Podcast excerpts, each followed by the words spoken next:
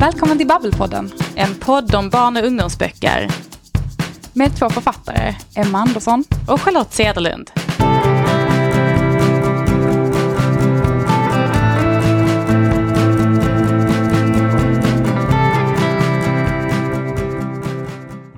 Vi är på Littra Lund! Hur eh, känns det Emma? Ja men det känns bra. Jag är ju bara lite här på liksom snabbvisit om man säger. För jag, jag har ju ett jobb va? Så att, eh, så att jag får bara komma hit lite sådär och, och snika in lite. Eh, Men då är det tur att det ligger i Lund där det är nära mitt jobb. Eller hur? Gångavstånd är alltid trevligt. Precis. Men du har ju passat på att gå lite mer på programmet eh, Charlotte. Ja, men jag har ju utnyttjat det faktum att jag inte har ett vanligt jobb och faktiskt gått på flera av de program programpunkterna som har varit. Och jag måste säga att det är helt fantastiskt att ha så här mycket bibliotekarier, barnboksförlag, barnboksförfattare samlade liksom i min stad. Och att få ha så här spännande eh, litteratursamtal. Så att jag är överpeppad känner jag. Det samlar ju väldigt mycket folk. Ni hör säkert sorlet här i bakgrunden att eh, det är Ja men alla coola människor i barnboksbranschen är ju här just nu. Precis. Ja, de säger att det är faktiskt att det är publikrekord i år. Wow. Så att så här många eh, besökare har man aldrig haft på Littra Lund och det är ju jätte, jättekul. Verkligen. Men det här ska vi liksom, vi ska ju ha ett lite specialavsnitt nu bara där vi ska grotta ner oss i Littre Lund och hugga tag i eh, ja, men några roliga personer och eh, ja, bara frosta i barnböcker helt enkelt. Men precis, för alla er som inte har den stora turen att bo eller besöka Lund just nu så ska ni ändå få lite koll på vad som faktiskt har hänt här på Littra Lund. Men då kör vi igång. Ja, det gör vi.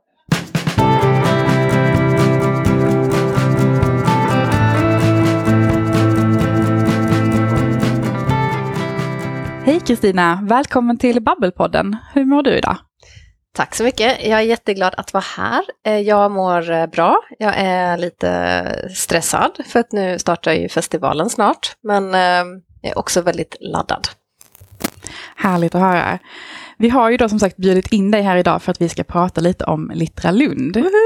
Men för den oinsatte, vad är Littra Lund? Eh, Jo, Littra Lund är en barnboksfestival. Eh, Sveriges största barnboksfestival faktiskt. Som eh, startade i Lund 2005 och som sedan dess har varit en gång om året här i stan. Eh, Festivalen består av eh, flera olika delar som riktar sig till olika målgrupper. Vi har ett skolprogram som riktar sig till skolelever från förskoleklass till och med gymnasiet. Och sen så har vi eh, ett publikt program för barn och familj och ungdomar. Och så har vi också en eh, tvådagars konferens om barn och ungdomslitteratur som riktar sig till branschen. Eh, helt enkelt. Ja. Och du är ju då projektledare för den här bokfestivalen. Vad gör en projektledare för Littra Lund? ja, eh, just nu så bär jag saker och gör listor och skickar mejl i panik till människor som eh, jag vill ha hjälp med att lösa olika saker. Men eh, annars så gör man ju allting från att man börjar eh, starta upp arbetet, man planerar vad, vad vill vi ha för innehåll i år, vilka medverkande vill vi tillfråga, Finns det några samarbeten vi kan eh, ha? Ehm, och så sätter jag mig med mitt lilla programråd och eh, diskuterar de här sakerna och sen så är det mitt jobb att försöka sätta ihop det de säger och önskar och hitta den röda tråden och hitta bra lösningar för det och skicka jättemånga mejl. Du har gjort det här ganska många gånger, har du inte det? Mm. Mm. Jag har gjort eh, alla gånger sedan starten 2005, förutom tre år när jag varit föräldraledig.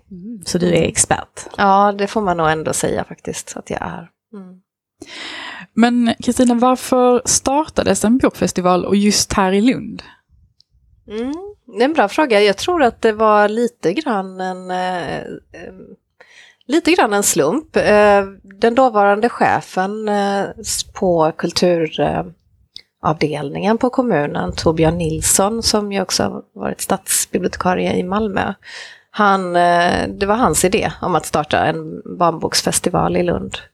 Ehm, och jag tror att det fanns pengar över, ehm, man ville starta någonting nytt. Så att det var nog lite grann en slump och sen, eh, sen var det ju så att eh, Lund också ansökte om att bli kulturhuvudstad 2014 och då startade man upp en hel del lite större projekt som skulle ja, men, hjälpa till lite med den ansökan och eh, en av de sakerna var Littra Lund. Spännande. Men det är också väldigt roligt att den fokuserar på just barn och ungdomsböcker, det gillar ju vi. Varför är det viktigt med en eh, bokfestival som fokuserar på just barn och ungdomsböcker? Eh, vi tycker att det är viktigt att eh, lyfta barn och ungdomsboken eh, av många olika anledningar. Men det är ju generellt så att barn och ungdomslitteraturen har lite lägre status i tidningar och liksom hur det syns i allmänhet. Och det tycker vi ju är fel. Så att vi vill ju göra vad vi kan för att lyfta barn och ungdomsboken och barn och ungdomsförfattarna och illustratörerna. Ehm, och så tycker vi ju såklart att barn och ungdomar ska få upp ögonen för böcker. Så på alla sätt vi kan i festivalen försöker vi ju locka till att barn ska läsa eller eh, bli lästa för. Ja, jag tänkte just på det för att alltså, barn och ungas läsning är ju ständigt på tapeten men framför allt ofta som en oro eftersom att den dippar neråt. Eh, har ni detta i åtanke när ni skapar programmet? Jo, men det får man väl säga att vi har. Det, det, går ju inte att undvika det faktumet. Det är ju runt omkring oss hela tiden och varje ny undersökning säger ju samma sak i princip. Um, så att det sättet vi försöker tänka på det är väl att när vi lägger programpunkterna för barn och för ungdomar så um, tänker vi att det finns många olika sorters barn med eh, olika förutsättningar för att eh, läsa eller skriva och att det ska finnas någonting för alla. Och att det ska finnas olika ingångar till litteraturen. Och det kan, det kan vara teater, det kan vara film, det kan vara bild, det kan vara olika saker. Så att just den eh, intermediala aspekten tror vi kan vara en hjälp för att eh, öppna upp eh, litteraturen för fler. Ni brukar ju ha ett väldigt eh, blandat och roligt program. Jag har, kom, jag har inte deltagit eh, alla år, men, men flera år har jag varit med och, och, som besökare då. Och brukar ni få någon feedback från de som deltar, alltså skolor, kanske lärare, bibliotekarier? Eh, och vad brukar i så fall liksom inspirera mest? Ja, alltså jag, jag älskar ju när man får feedbacken direkt från barn eller unga. Eh, när, man, när det är någon ungdom till exempel som, eh, som kommer fram och, och, bara så här, alltså jag läste ut den här boken på en dag för den var så bra och liksom, jag kan inte fatta att, att jag får träffa den här personen nu. Det är ju den bästa typen av eh, feedback, eh, tycker jag. Men sen absolut händer det ju att eh, vi hör ifrån både skolor och besökare på konferensen och ja, besökare generellt liksom, som kommer fram och säger vad de tycker eller som mejlar i efterhand. Uh, jag, minns ett år på barndagen, så på stadsbiblioteket så kom det fram en förälder som sa att åh, detta är årets höjdpunkt. och då blev jag så himla glad. Uh, ja, men vi håller med, alltså en barnboksfestival i ja, min hemstad i alla fall och nästan din grannstad i alla fall då. Precis. Det är ju något helt fantastiskt det här att slippa ta sig hela vägen upp till Stockholm för att få göra de här, eller Göteborg för den delen, för att göra de här roliga grejerna och ha det liksom utanför dörren. Det är så lyxigt. Ja men verkligen, verkligen. Men du var ju inne på det här tidigare, just att, att Litteratur Lund liksom riktar sig till flera olika målgrupper. Alltså dels barnen men också branschen och att det då finns liksom olika delar, eh, det är lite indelat. Mm, mm. Eh, har Litteratur Lund alltid haft samma upplägg? Ja, faktiskt. Eh, grundupplägget har varit samma. Att det har funnits en del. Konferensprogrammet kom nog i och för sig in först andra året. Eh, men man kan ju ändå känna att, ja det var ju 2006 så det är väl ganska etablerat nu.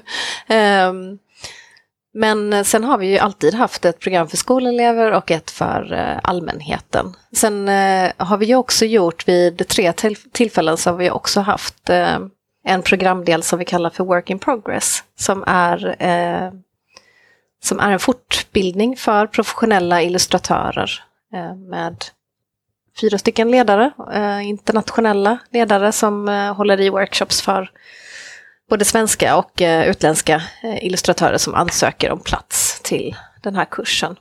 Så det har vi gjort eh, tre år och där var ju anledningen att vi såg att vi når de andra målgrupperna inom branschen men vi når inte i lika stor mån eh, själva utövarna. De som eh, skapar våra böcker. Så att eh, det, det, blir, det är ingen eh, work in progress i år, men eh, vi kommer absolut göra det igen. Ja, jag tänker då är du lite inne på det här, men jag tänkte också på just det här att när man har samma upplägg och den har ändå pågått så länge som den här festivalen nu har gjort. Eh, hur, hur tänker man just för att förnya sig och hålla festivalen aktuell och spännande varje år för besökarna? Mm, ja, men det är en bra fråga. Eh, det, men samtidigt så känns det som att varje år är det allting, det är som ett vitt papper, man börjar om från början. Eh, ramarna finns där, men allting kommer ändå kännas nytt, även om man kanske använder vissa idéer eller vissa upplägg som man tycker är lyckade. Ehm, för vissa av målgrupperna som kanske barn och familj som kommer nya hela tiden, nya barn som besöker festivalen. Men eh, annars är det, ju, det är ju innehållet, liksom, att det ska kännas relevant och aktuellt och kul och spännande. Eh, det är väl så man eh, håller det uppdaterat och sen testar vi ju nya saker så att vi har gjort massor med olika sidogrejer genom åren. Vi har samarbetat med eh, grannkommunerna och vi har eh, gjort utställningar på både kulturen och på konsthallen och på Stadshallen och vi har ehm, i år så har vi gjort eh, har vi ett nytt koncept som är en vikingagränd i, ehm, i en liten gränd eh, här i stan. Där vi eh, eh, ska ha vikingatema helt enkelt med olika workshops med Uppåkra och eh, författare som högläser sina vikingaböcker och Sen eh, har vi också lagt till lite fler kvällsarrangemang på konferensen eh, som känns eh, nytt och eh, spännande. Så bland annat så ska vi ha ett eh, quiz om bilderböcker för första gången som en viss person här i rummet ska vara med på. Ja, precis. Jag svarade ju ja där i ett svagt ögonblick. Nej, det kommer bli så kul. Du, du behöver inte vara orolig, det här kommer bli jätteroligt. Ja, det kommer det bli. Så det är två stycken bibliotekarier som kommer hålla i ett eh, quiz som eh, heter Uppslaget Bilderbokskampen. Eh, och eh, jag kan avslöja att det kommer vara ett eh, fantastiskt pris Oh, till de, det laget som vinner. kämpa Charlotte. Mm. Författarlaget, kom igen. Ja. ja, det kommer vara ett författarlag och ett illustratörslag och det kommer bli jättespännande och det kommer bli kul.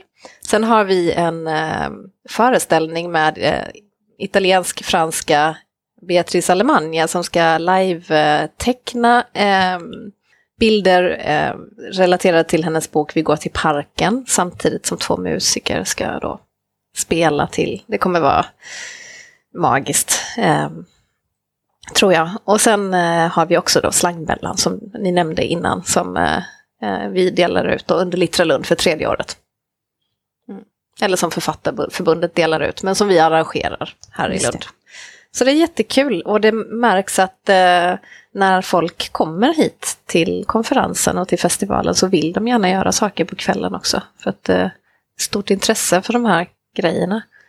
Ja, och jag tänker även för, för de, eh, de, de stackarna som jag själv som har ett, eh, har ett brödjobb på dagtid som inte hinner alltid komma ifrån. Så är det ju skönt att det finns någonting kul att besöka även på kvällstid då. Ja, men det, ja, det låter som ett väldigt spännande program. Eh, men d- Littra Lund lockar ju också hit internationella kändisar ja, i barnboksvärlden då. Vilken kändis är du mest stolt över att ni har lyckats locka hit till Lilla Lund?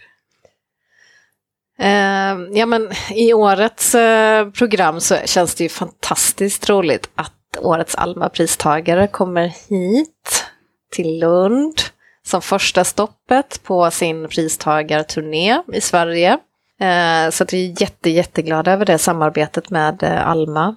Eh, sen eh, kommer ju inte Sean Tan eh, vara fysiskt här, han är ju med digitalt på länk från Australien. Men eh, det samtalet har jag drömt om i så många år. Så att det känns alldeles speciellt också faktiskt. Spännande. Men tyvärr så när vi spelar in det här, ja då, nu idag, eh, så är ju Little Lund om några dagar. Men när avsnittet kommer ut så kommer festivalen redan att vara över, tyvärr. Men har du börjat planera för 2024?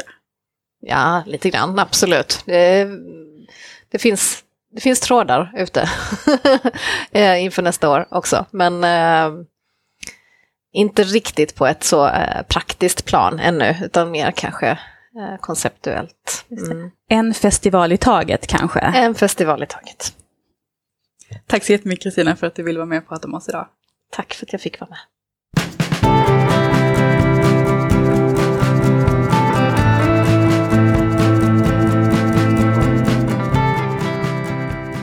Då har jag precis fått vara och lyssna på ett jättespännande samtal med titeln Det frodas i den skånska fantasymyllan. Och vi har ju fått in precis det samtalet in här hos oss, eller hur Emma? Absolut. Eh, vi sitter här tillsammans med Maria Hellbom, Elin Nilsson och Helene Ekeroth och ska prata lite om fantasy med dem. Eh, och jag tänker att ni har alla tre precis kommit ut, eller ganska nyligen kommit ut med eh, helt färska fantasyböcker. Så kan ni inte börja med att berätta lite kort om dem? Eh, Elin, skulle du vilja börja? Ja, det kan jag göra. Eh, jo, jag gav ut min bok eh, i höstas. Vulkanens barn heter den. Eh, och den eh, utspelar sig i någon slags förhistorisk tid med eh, en huvudkaraktär som heter Lea. Eh, och eh, i den här förhistoriska i den här tiden så ehm, har man en rit eller en ritual som går ut på att ehm, när man blir eh, tonåring så eh, får man flytta in i en, en puppa och bo i den här puppan i ett träd i fem år innan man väcks och då är man vuxen. Så att hela liksom, vuxenblivandet äger rum i den här puppan. Men det som sker är att hennes kusin som är väldigt nära, han hans puppa blir stulen från trädet och hon ger sig av för att leta efter den. Så att det är det som boken handlar om. Mm. Spännande. Mm. Eh, Maria, skulle du vilja berätta om din bok? Jag har ju gett ut två böcker de senaste två åren i samma serie. Det ska bli tre av dem. Den första heter Älgkungen och den andra heter Pärlbäraren. Och de utspelar sig i en fiktiv by i Jämtland som heter Vidås. Um, I den första boken så, är, så brinner skogen där.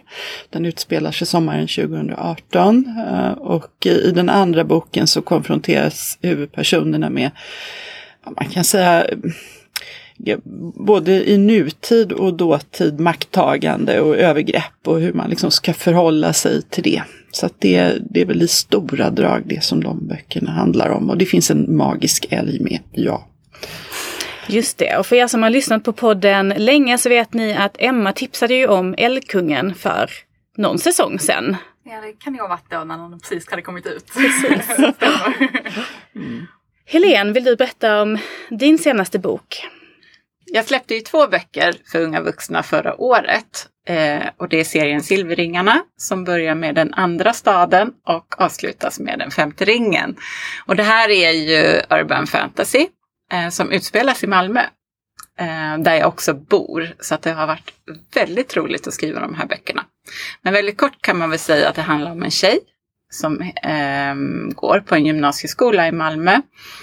Eh, och det här är ju ett magiskt Malmö så att det liknar ju inte riktigt vårat eh, verkliga Malmö då. Hennes farmor dör och det utlöser ju eh, ett, liksom ett behov hos henne av att ta reda på varför. Eh, för hon är övertygad om att hennes farmor då har blivit mördad av någon som har kommit genom en portal. Så hon sätter igång att börja leta efter den här portalen och eh, man kan säga att första boken börjar med det, att hon står och gräver på en kyrkogård efter portalen. Just det. Och Helene, du är en återkommande gäst här i podden. Vi har intervjuat dig tidigare. Ja. Så det kan man också lyssna på igen när man inte har gjort det. Men hörni, eh, det frodas i den skånska fantasymyllan. Kallar ni er själva för fantasyförfattare? Eh, nej, jag kallar inte mig själv för fantasyförfattare, för jag har ju skrivit mycket annat som inte är fantasy, eller mer annat som inte är fantasy.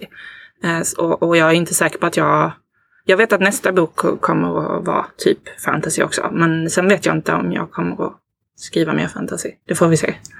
Jag, så jag, det, för mig räcker det att säga att jag är författare och skriver lite vad jag vill. Just det.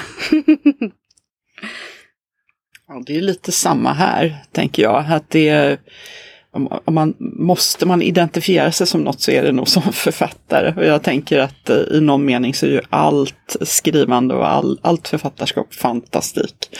Eller det är mycket av det. Mm. Jag Så, förstår. så tänker jag. Mm.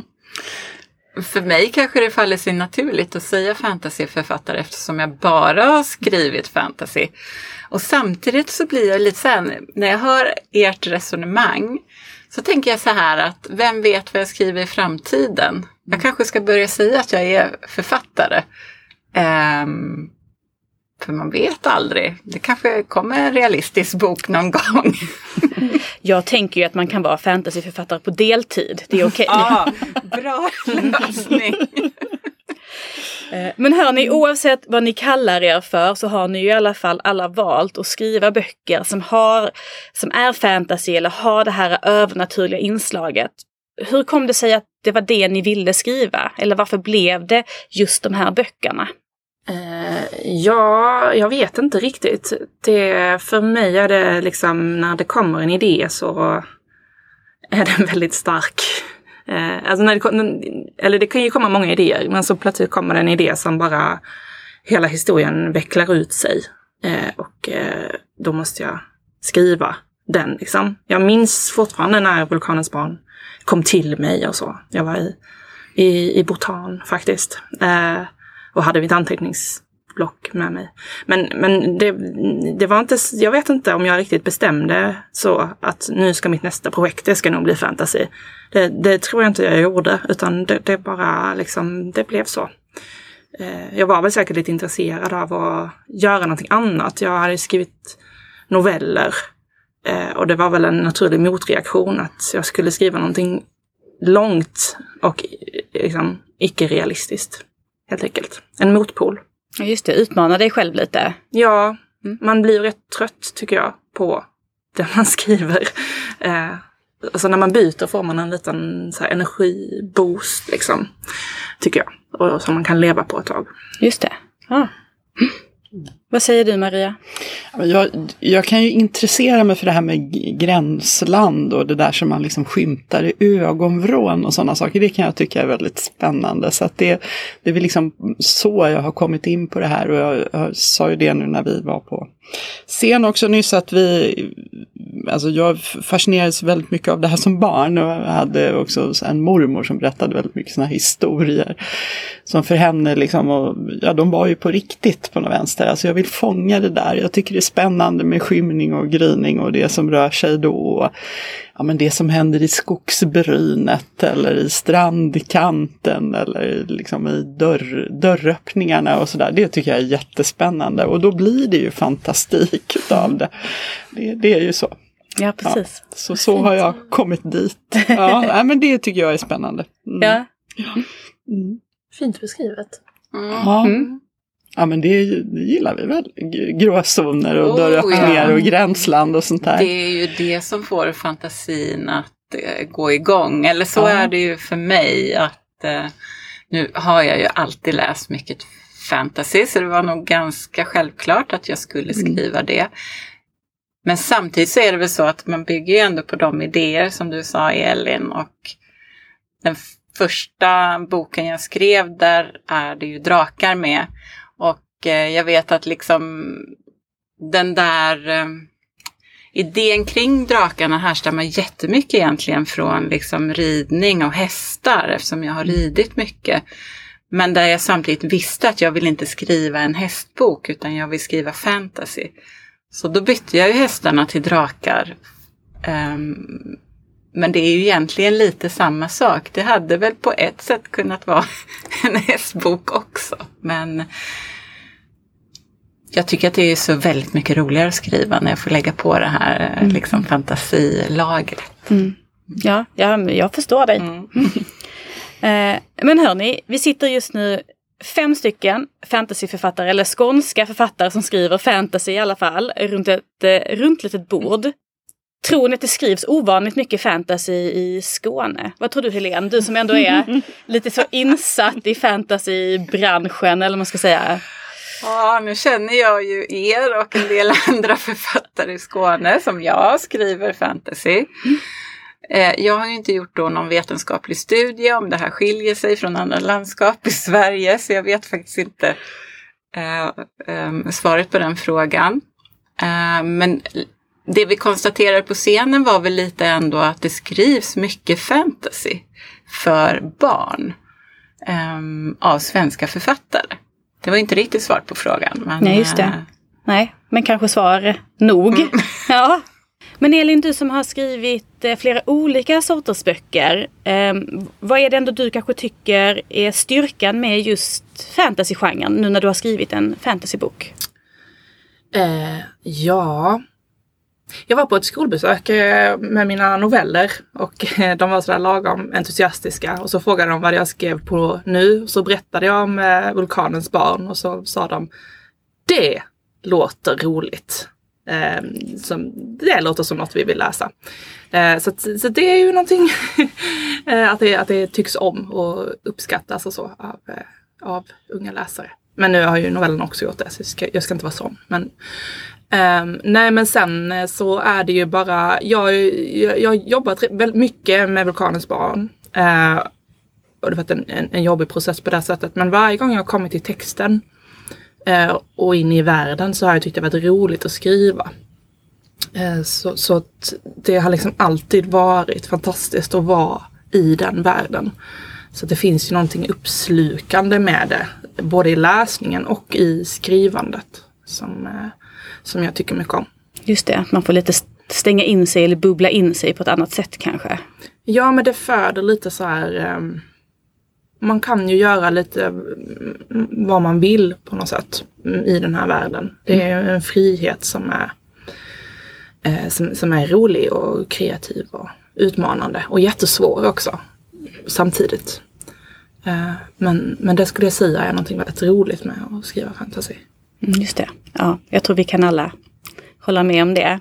Eh, men hörni, i princip den sista frågan ni fick när ni eh, satt på scen blir även den sista frågan här i vår intervju. Och det är ju hur ser det egentligen ut för fantasyn framöver? Hur ser fantasyns framtid ut? Vad, vad tänker du om det, Maria? Jag tänker, eh, fantasy är ju en sån otroligt stor och bred genre. Så att jag tänker att den kommer ju alltid att finnas kvar på något sätt. Och också för att det är lite som du säger Elin, att det är så roligt att skriva. Så, och det är vi ju inte ensamma om att tycka uppenbarligen. Så att det, det kommer säkert komma mer och mer och mer, det hoppas jag. Sen tycker jag det skulle vara lite kul om man utmanade fantasins ramar och gränser och sådär lite grann. Och jag läste någonstans någon som höll på och filade på något som han, en fantasyroman som var helt utan magi. Eh, så här, magiska förmågor och sånt. Ja men hur skulle det bli? Att man börjar leka lite med genren tycker jag skulle vara jättekul. Eh, och kanske, ja, men kanske faller tillbaka lite på mm, ja, myter och sagor och sådär. Som, eh, det säger jag lite för att jag håller på att fila på en sån grej själv nu. Men det tycker jag skulle vara roligt. Att, att se liksom en utveckling också. Att, att liksom man vågar testa gränserna och kanske kliva över dem lite grann. Och så. Det, det skulle vara kul. Jag, jag utmanar här med gruppen i att göra det. Ja, Utmaningen är antagen. bra. Men hörni, eh, tack så jättemycket för ett intressant samtal och tack så jättemycket för att vi fick intervjua er i podden idag. Tack, tack. Tack själva.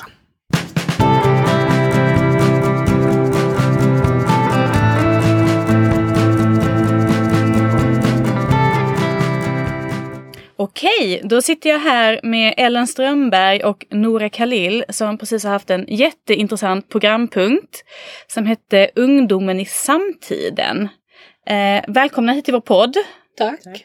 Roligt att vi också får intervjua er. Eh, det har jag verkligen sett fram emot.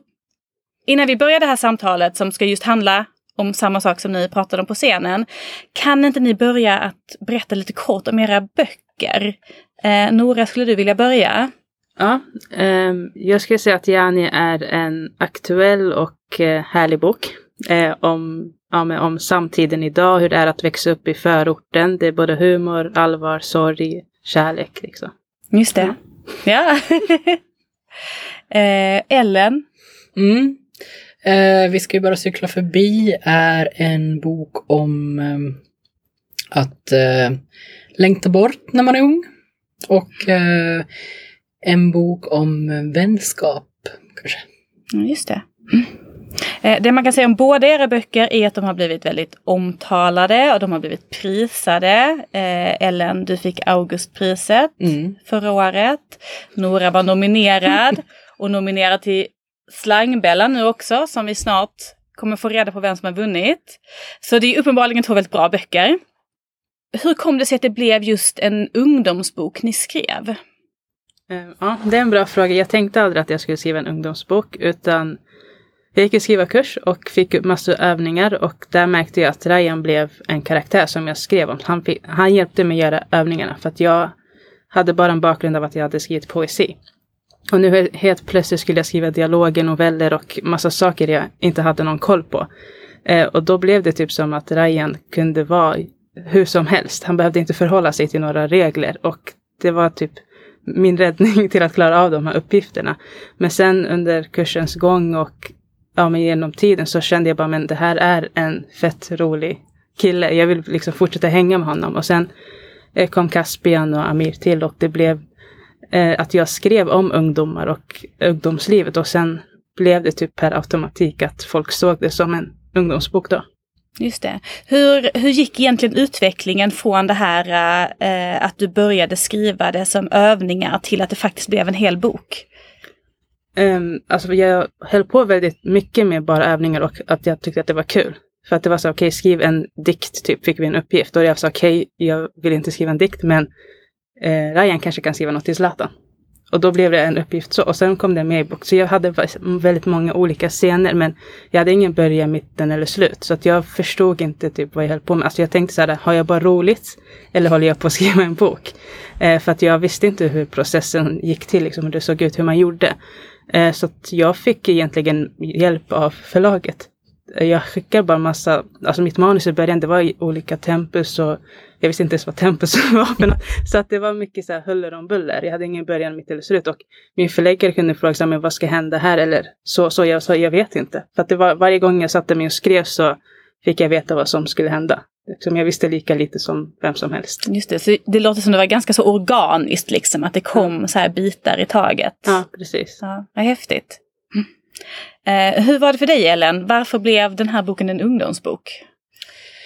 Ehm, det var för att eh, jag började skriva om att ta fram cykeln efter en lång vinter. Och det jag vill, vet att jag ville skriva, alltså det, ofta när jag, eller alla mina böcker när jag har, när jag har börjat skriva så har det börjat med att det är en känsla eller en viss grej jag vill på något sätt liksom så här utforska eller gräva vidare i.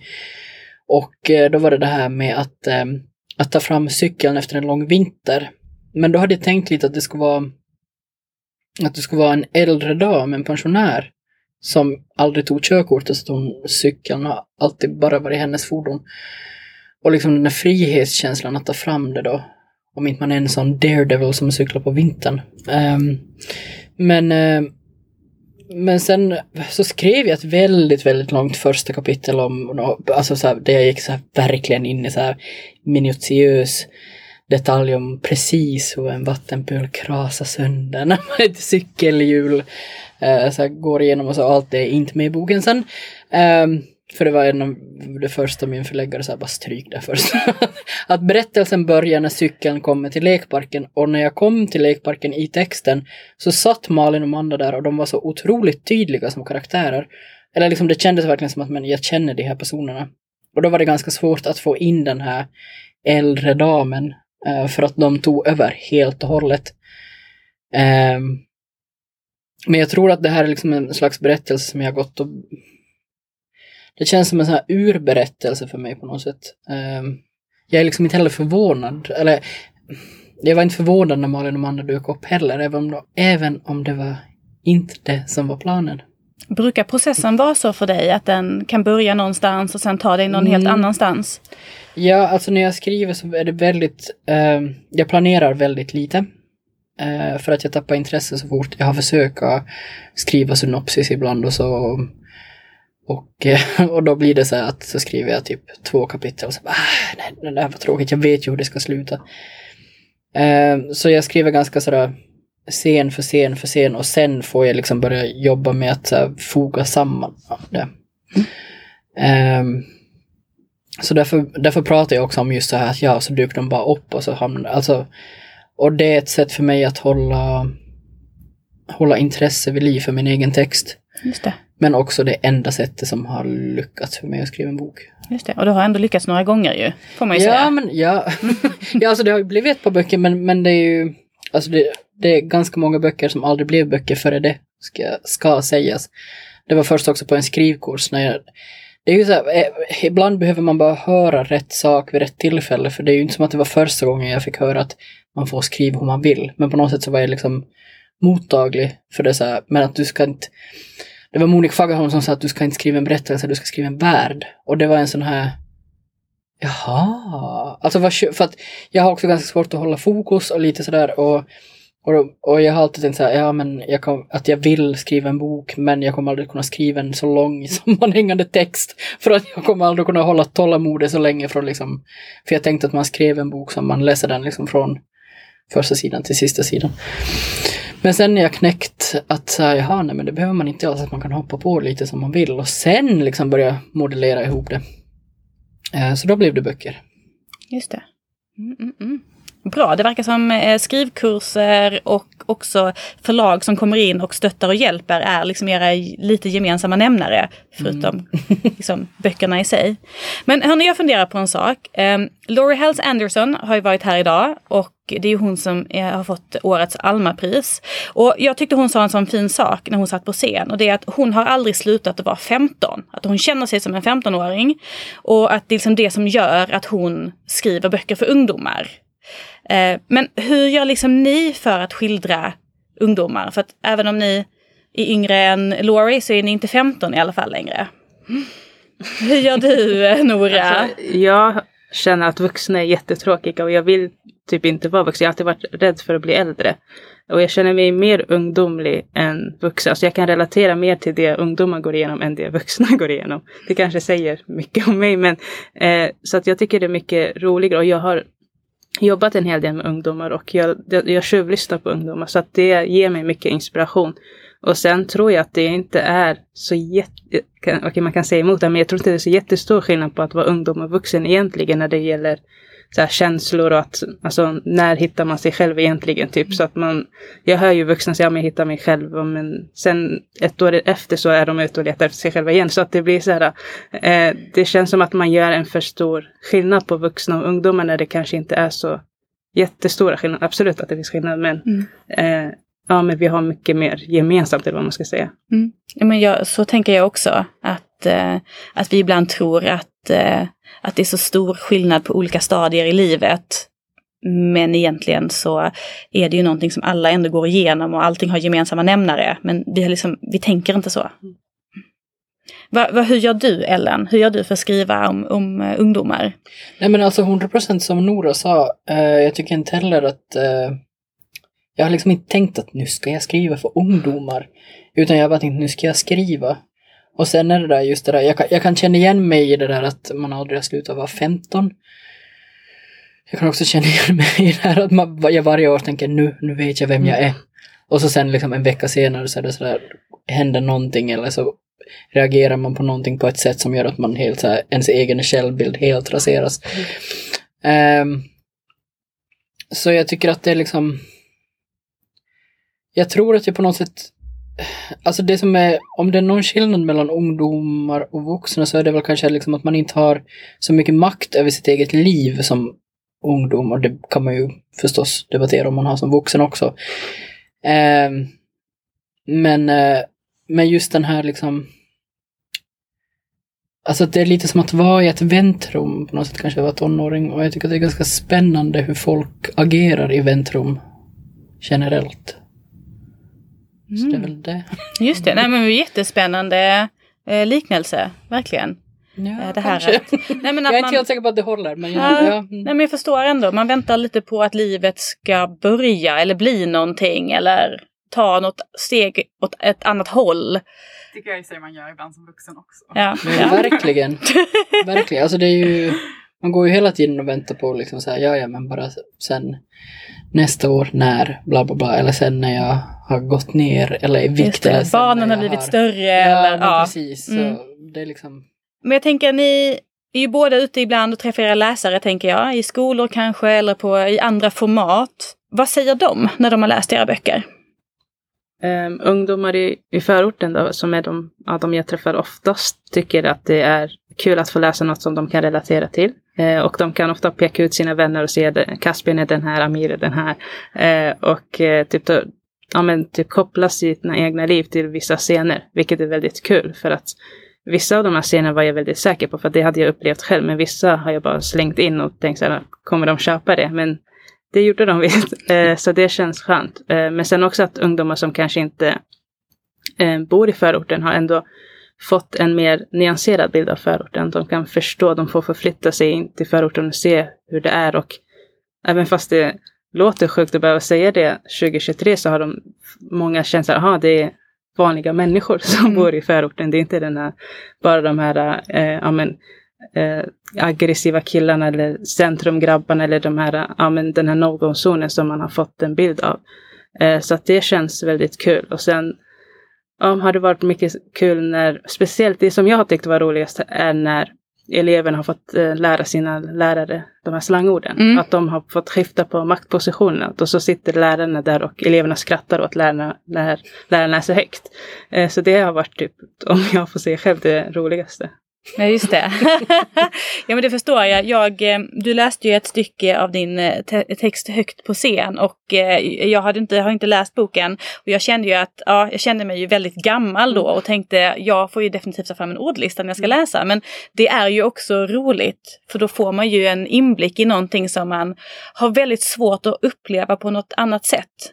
För hade jag kommit till en klass där man pratade så, så är det ändå inte säkert att de hade pratat så med mig. Så att det här blir ett sätt att få se det liksom. Så mm, ja, spännande. Eh, vad säger du Ellen, vad får du höra av eh, ungdomar som har läst boken? Um, jag tycker att det rätt ofta är en ganska solid vägg av ointresse som möter en när man kommer som författare ut till en skola. Och det har jag, alltså det har jag all respekt för, för att alltså jag kräver inte att de ska vara intresserad av vad jag gör. Men i varje grupp är det alltid någon. Alltså det, ja, eh, det är väldigt stor, nu ska jag säga det är väldigt stor skillnad på att vara, prata inför en publik som har valt att vara där och prata inför en skolklass som är där för att de går i skola och, och sådär. Eh, men i varje grupp så är det ju alltid någon och ofta är det liksom flera efter att man har pratat som, eh, som liksom kommer fram och säger någonting eller så. Och, Um, jag, jag, tycker att det, alltså, det räcker med den där lilla glimten i ögat på den där ena personen som man kan liksom känna så här, du vet vad jag pratar om. Och det, that's, that's enough for me. Men sen är det ju, alltså det, alltså det är ju jätteroligt. Det är ju någon slags dröm att någon ska liksom, ja, känna igen sig i det man har gjort. Och det kanske de gör eh, ibland, och vissa har ju förstås sagt det också, men eh, men eh, men jag tycker att det är, det är lite också därför jag gillar att jobba med ungdomar för att det är en så de är en så ärlig publik oavsett om de vill eller inte. Det går liksom inte att charma dem så lätt, man får jobba ganska hårt. Mm. Upplever jag, eller så är det bara jag som är fruktansvärt ocharmig. Men, men eh, jag, jag tycker att det är liksom Sen när det väl, när man ser den där glimten i någons öga så då är det, som, det, är så, det är så mycket mer, det ger så mycket mer än om en jämnårig säger jag tyckte om din bok. Eller, eller, ja. Mm. Mm. ja men det blir ju väldigt eh, äkta för de skulle ju aldrig säga det om de inte verkligen, verkligen Nej, det menar det. Det jag tänker. Ja. Mm. Så jag menar det, är ju, det säger ju också någonting att liksom, det bemötande du har fått det säger ju också vad din bok betyder för så mm. många mm. ungdomar tänker jag. För att som, ja, som sagt, alltså de säger ju ingenting. alltså de är ju inte positiva i onödan. Så att, uh, Nej, precis. Nej, då har du nog verkligen hittat rätt tänker jag med din bok. Ja. Det är helt fantastiskt. Eh, men jag tänker så här, eh, när ni var ungdomar, eh, vi ska inte säga hur lång länge sedan det var, men läste ni ungdomsböcker då? Jag, jag ska vara helt ärlig, för det, var, det här var också en grej som jag skämdes för jättemycket när jag alltså, nominerades till Augustpriset. Jag bara shit, jag förtjänar inte det här, för jag läser aldrig böcker. Och det är inget jag är stolt över. Eh, men det är också en grej som jag ändå vill säga för att jag vet att det kan stoppa väldigt många från att sätta igång och skriva.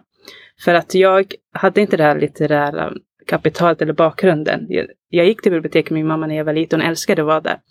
Men när man växer upp på, på det högstadiet så blir det inte lika mycket. Och gymnasiet då läser man mindre och så.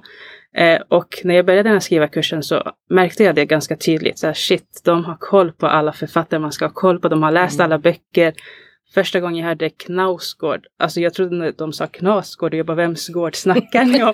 och jag var så här, okej okay, jag frågade kanske första gången, andra gången, men sen märkte jag så okej okay, de är så långt före mig att jag inte ens kommer kunna komma ikapp dem, även om jag läser en bok per dag liksom. Um, och jag har inte haft det här läs, alltså jag har inte haft en läsvana. Uh, vilket jag har gjort att jag har skämts väldigt mycket. För att jag känner så här, men kan man skriva när man inte läser? För det typiska skrivtipset man får som ung är läs mycket, läs mycket. Vill du bli en författare, läs, läs, läs. Och då har man inte gjort det och bara så okej, okay, då kanske jag inte kan mm. skriva. Det var också det som det har varit, följt med mig hela tiden. Jag har alltid varit så här rädd att någon ska avslöja mig och komma med det här. Den här författaren, den här författaren, har du läst den här? Så jag är så här. Okej, okay, när någon frågar mig vem är din favoritförfattare? Jag säger alltid Astrid Lindgren. För att det är som att se Zlatan. Som Man kan inte svara fel. Ingen säger det emot. och, och då är det så här, okej, okay, ganska nice. Så jag säger alltid Astrid Lindgren och sen hoppas jag att jag inte får någon följdfråga. eh, men det är också en grej som jag känner så här, när folk frågar mig så här, vem, vem har inspirerat dig till att skriva Järni eller så.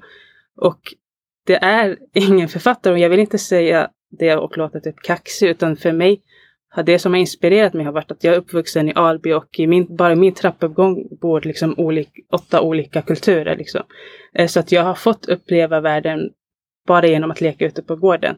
Eh, men samtidigt så vill jag bli bättre på att läsa och få in det här som en vana. Men det är svårt för att det är litteratur är väldigt enkelt att man kan känna sig dum. För mm. att man kanske inte förstår, har läsförståelsen. Eh, det är mycket lättare att hinna ikapp med att eh, lyssna på en låt. Om, de, om man har missat den eller se på en film. Men en bok sätter mycket mer press eller kräver mycket mer. Eh, så att jag vill ändå, jag väljer ändå att erkänna, eller vad man ska säga, att jag inte har läst så mycket eh, de senaste åren för att jag tror att det kan få fler att känna sig okej, okay, jag har kanske en berättelse även om inte jag har läst de här böckerna. Nu blev det ett jättelångt svar men eh, jag känner så här att jag försöker läsa. Eh, det var också samma sak när vi blev nominerade till Augustpriset och jag var så okej, okay, jag har inte läst en enda av de här böckerna. Men till själva alltså galan, vad man ska säga, så ska jag ha läst dem som är nominerade. Så kom den här dagen, jag läste inte ens PK-boken och jag var så här, shit alltså, eh, vad, vad hände? Eh, och jag har en person som har jättesvårt för ljug, så jag kan inte säga men din bok var jättebra om inte jag har, har läst den. så det är också så att det är, det är inget jag är stolt över. Men det är något jag försöker liksom sluta skämmas över för att jag sen ska kunna bli bättre på, eller vad man ska säga. Eh, och det är därför det var väldigt skönt för mig att kunna få skriva Jani som enligt mig är en ganska enkel bok. Det är mycket dialog, det är lätt att läsa korta kapitel så att även den som har svårt att komma igång med läsningen kan sätta sig in i den typ. Och kanske den inte är lätt läst för de som inte är från förorten och har det här språket. Men för de som är det är den en ganska enkel bok. Just det. Jag eh, tycker ju bara att det är jättehäftigt att du har kunnat hitta en egen ingång in mm. i liksom att skriva berättelser och böcker. Eh, så jag blir nog mer imponerad än någonting mm. annat. Så jag tror inte du behöver känna, mm. känna någon skam liksom. Det ska du inte göra. Men vad jättespännande att få höra, verkligen. Att, hur olika det kan vara. Vad säger du Ellen? Läste du några ungdomsböcker? Jag läste väl, alltså jag, i motsats då så läser jag väldigt mycket men inte, inte så mycket ungdomsböcker. Alltså det känns som att jag började läsa ungdomsböcker efter att jag fyllt 20 kanske. För att eh, i tonåren så var jag väldigt sådär, nu ska jag läsa Alltså jag var väldigt pretentiös och ville läsa så klassiker och bla bla bla. Och sen förstod jag kanske inte så mycket av det men det är skitsamma, jag kunde säga att jag hade läst det. Um, och så. Men nog läste jag förstås en, men jag tror att jag, jag har läst som ungdomsböcker som barn och som vuxen. Men som ungdom så läste jag Alltså så gick jag nog direkt till vuxenhyllan alltid tror jag. För att Alltså det är någon slags prestige i att läsa vuxenböcker som ungdom. Eller jag vet inte, jag tyckte mm. det i alla fall. Um, och det, det, kan jag tycka att det är lite så här synd idag, för det känns som att jag missar Alltså istället för att lägga de här timmarna på att läsa klassiker som i och för sig på något sätt, in, på något plan är det ju också skönt att vara såhär, jo jag har läst den någon gång och sen är man sådär, men jag kommer inte ihåg någonting för att jag kommer, jag förstod inte den. Men äh, äh, men att jag, jag kan tycka att det är lite synd att jag la min tid på att liksom försöka, alltså vara mer mån om vad, alltså hur andra såg vad jag läst än vad jag själv, eller istället för att läsa vad jag kanske själv skulle ha tyckt varit roligt alla gånger. Men sen kanske jag tyckte att det var, jag vet inte, jag kanske bara tyckte att det var roligt att läsa Anna Karenina. Alltså jag vet inte. Det kan ju varit att du Alltså- tyckte att det var roligt att känna dig vuxen. Ja, Ja. om inte annat så det. Just det. Men, eh, men, ja, men jag tycker att eh, idag så slukar jag ju ungdomsböcker. För att jag tycker att det är också så... Ja, Just det. För att det, är- ungdoms... det är ju rolig litteratur. Precis. Och för att ungdomsböcker helt enkelt är bäst, eller hur? Hörni, tack så jättemycket för att ni ville komma och vara med i podden idag. Det var jätteroligt att få prata med er. Tack.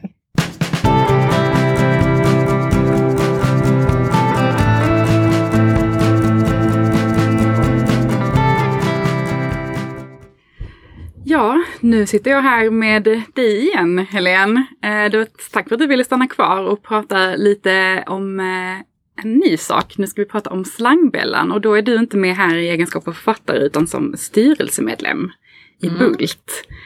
Vad arbetar Bult med? Mm. Man kan väl först säga kanske vad Bult är för någonting då, för de som inte vet det. Även om vi tänker att många känner till oss. Men Bult är en av, fy, en av fyra sektioner i Författarförbundet. Och vi är ju då den barn och ungdomslitterära sek sektionen. Um, så det vi ska göra främst det är väl att tillvarata intressen helt enkelt för barn och ungdomsboksförfattare. Och driva frågor som är intressanta för oss. Alltså, eh, man tänker kulturpolitiskt och men även verka för eh, nätverkande eh, genom att vi har medlemsträffar och vi ordnar kurser till exempel. Och ikväll är ni ju då på plats här i Lund för att dela ut eh, priset Slangbällan. Eh, men kan inte du berätta lite, vad är Slangbällan för ett pris? Mm. Slangbällan är ju ett debutantpris och det delas ut varje år och då till en debuterande barn eller ungdomsboksförfattare. Och hur nomineras man till det här priset? Det är ju så att förlagen får ju själva välja då att eh, skicka in debutböcker till oss i styrelsen. Så att det är ju inte vi som styr vilka böcker vi ska läsa så att säga, utan vi läser det som vi får från förlagen. Eh, sen är det så att vi har en liten grupp då med personer från styrelsen som läser alla böcker och som utgör då själva juryn som tar fram tre böcker som då blir de nominerade böckerna. Och sen är det hela styrelsen som utser en vinnare. Och den vinnaren koras alltså ikväll. Precis. Spännande. Det, så det här är ju fortfarande väldigt hemligt då. Mm. Ingen vet ju än vem som är vinnaren förutom vi. Vad spännande. Vad, vad vinner man? Ja, vad vinner man? Man vinner faktiskt en riktig slangbälla. Eh, snidad i trä då av Kalle Gyttler. Eh, man får också ett eh, fint diplom. Eh, där vi anlitar en illustratör för att göra det. Eh, och i år så är det Elisabeth Eriksson som har gjort eh, diplomet. Och sen så vinner man 30 000 kronor. Inte dumt. Särskilt inte när man är i början av sin karriär, tänker jag. Nej, jag kan väl säga det också att liksom priset eh, vill ju liksom lyfta fram just debutanter och kanske göra det möjligt att fortsätta sitt författarskap eller i varje fall uppmuntra till det. Det skulle ju verkligen vara en boost att få ett sånt här Mm. pris, tänker jag, i början. Eh, men varför delas det här priset ut av just Författarförbundet? Jo, det är faktiskt så att idén till priset kom från eh, en styrelsemedlem just i Bult. Eh, och då bestämde man sig för att instifta det här priset 1998. Så sedan dess har det delats ut. Så att det är liksom ett eget initiativtagande från Författarförbundets då, barn och ungdomssektion.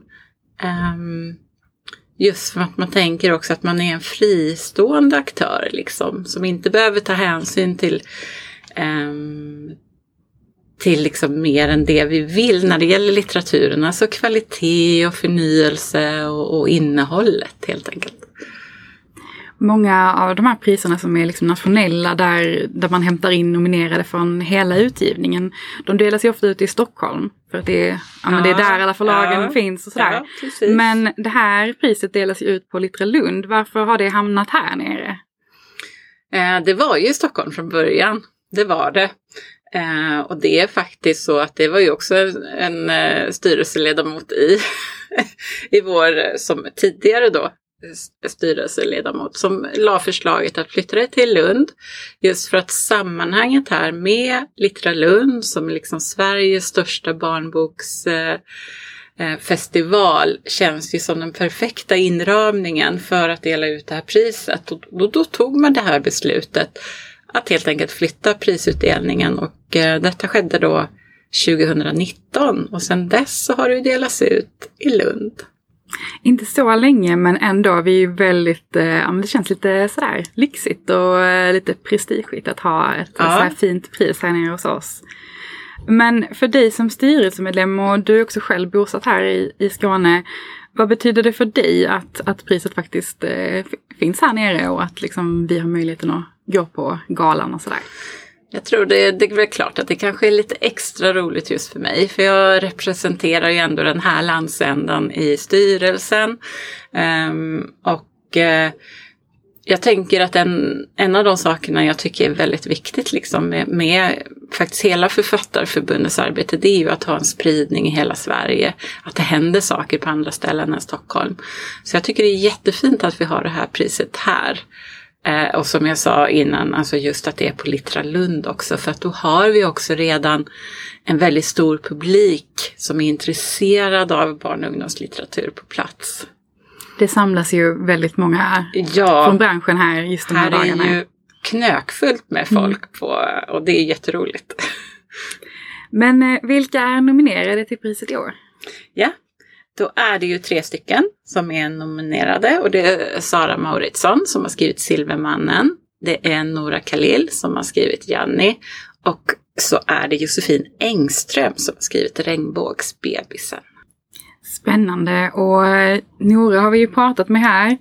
Eh, och eh, vi har ju även läst, det var Charlotte som läste Sara Mauritssons eh, Mm. Silvermannen. Så det kan man alltid gå tillbaka och kika på Mm. om man vill. Och vi vet ju att du kanske inte får spoila för oss här nu vem som vinner. Men kan du säga någonting om vinnaren? Jag vågar faktiskt inte göra det. Nej? Så nej, det får man veta ikväll helt enkelt på prisutdelningen. Då, eh, det, kommer vi också veta när det här avsnittet släpps. Så Ja. då får vi väl eh, liksom, vi kan ju säga grattis till, till den som vinner, får vi väl säga. Ja. Eh, så här i förskott. Eh, men du sitter ju också med i Slangbällan-juryn inför nästa år. Hur många böcker tror du att du kommer att läsa i år? Eh, många. Eh, men det är klart att det hänger ju också på hur många förlagen väljer att skicka in. Jag tror att det var runt ett 50-tal alltså som, som var med då i, för 2022 eh, till det priset vi delar ut ikväll. Så att eh, jag eh, är inställd på att det blir många böcker. Då har du ett härligt år framför dig med ord. Ja, Tack så jättemycket Helene för att du ville vara med och prata om Slangbällan med oss. tack själv.